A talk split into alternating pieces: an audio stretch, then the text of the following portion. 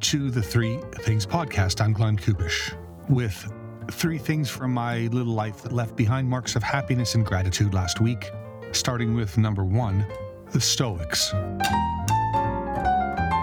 But, you ask, if a wise man receives a blow, what shall he do? The Stoic philosopher Seneca asked. In an essay written almost 2,000 years ago now, he answered himself what Cato did when he was struck in the face. He did not flare up, he did not avenge the wrong, he did not even forgive it but he said that no wrong had been done. The struck in the face part feels very 2023. It's a big part of the first round of the NHL playoffs, striking in the face is, I mean. I'm picturing the padded punches to the face in scrums after the whistle that the cameras love. The face washes, as they are euphemistically called. This is where Stoicism has something to teach the players and to teach us all. I'm not an authority on this, but to my understanding, it's a it's an ancient philosophy, um, particularly coming from the ancient Romans, that essentially holds that living virtuously is the path to the happy life. Behaving well is what matters. That's our son Alex. He studied classics. He's also a student of the game of hockey.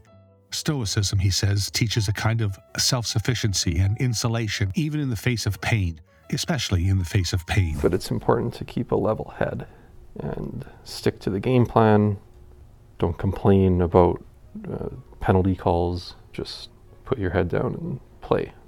If you don't act that way, then the the opposition can get in your heads. Like a, lot of teams try to do that, or they play physically, or, or there's after the whistle scrums, like just just to get in your heads and try to knock you off your game.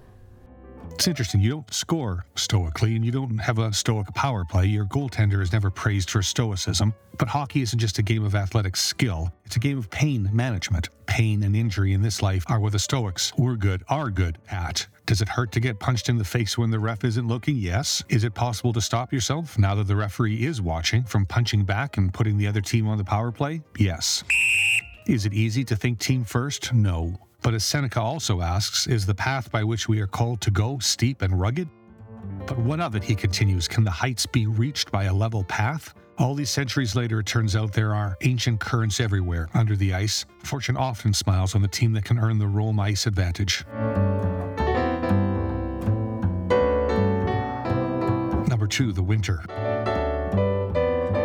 In the beginning, and try to stop me if you've heard this one already, my bicycle helped me get away to Bing's, the corner store for hockey cards, to the big field at St. Francis on 66th Street to kick field goals through the uprights that used to be there, to a place called Honda Hills out past Gainers and the Stockyards that was a BMX park before there were BMX bikes. Later, I got away further on my bike to Jasper, to Banff, up the Sunshine Coast and down Vancouver Island. Still later, and further still, I pedaled across the Stone Arch Bridge in Minneapolis in the cold. In the colder still, Sheila and I rode bikes to Red Square, and through the real cold, the polar vortex cold to St. Patrick's Island in Calgary, where friends helped haul the dock's cargo bike retrofitted out as a coffee maker on wheels.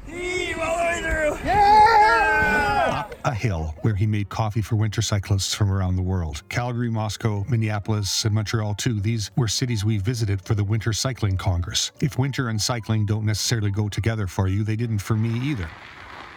As a boy, my bike was always put away for the winter. Winter in the city was for plowing through in an automobile or trudging through on foot or overheating and overcrowding through on a bus. It's an old story. Seneca says the wise man endures misfortunes in the same way he submits to the rigors of winter and to inclement weather. At the winter cycling conferences, that Stoic storyline got deconstructed. It got a little Epicurus. Not what we have, but what we enjoy constitutes our abundance. Listening to Timo and Pekka, Angela, Michelle, Anders, Isla, Tony, Bartek, and the rest of the joyful winter cycling pantheon presented the possibility that winter doesn't have to be sat out or survived or complained through. It can be safely pedaled into. The winter cycling congresses we have been to have shown me the way to be at home. Last week came word that the next conference happens in February in, of all places, Edmonton. Too cold here in February? Not if you're on a bike with a gang of friends. That's what we call here a warm cold.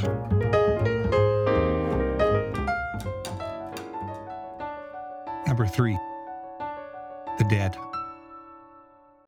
I've been sitting alone quietly reading in the MacEwan Library downtown these days. That's where I dug up the little red covered Loeb Classics edition of Seneca's Moral Essays. I used to think that the rule of silence in a library helped others concentrate on what they were reading. That's true, but it's not the whole story. Sit for hours amid stacks of books in a library, and you get why silence is proper. It's about respect for the dead.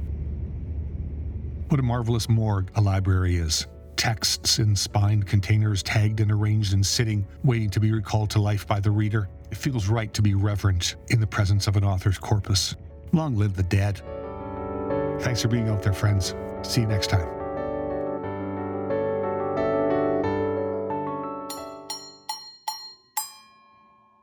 One of the criticisms of Seneca is, well, it's easy for him to say, no, yeah, everything's fine if you take things as they come, when he was one of the wealthiest people in the world. You know, easy, easy for him to say. Harder for someone in on the streets of Rome trying to make ends meet, right? Oh, the streets of Rome are filled with rubble, ancient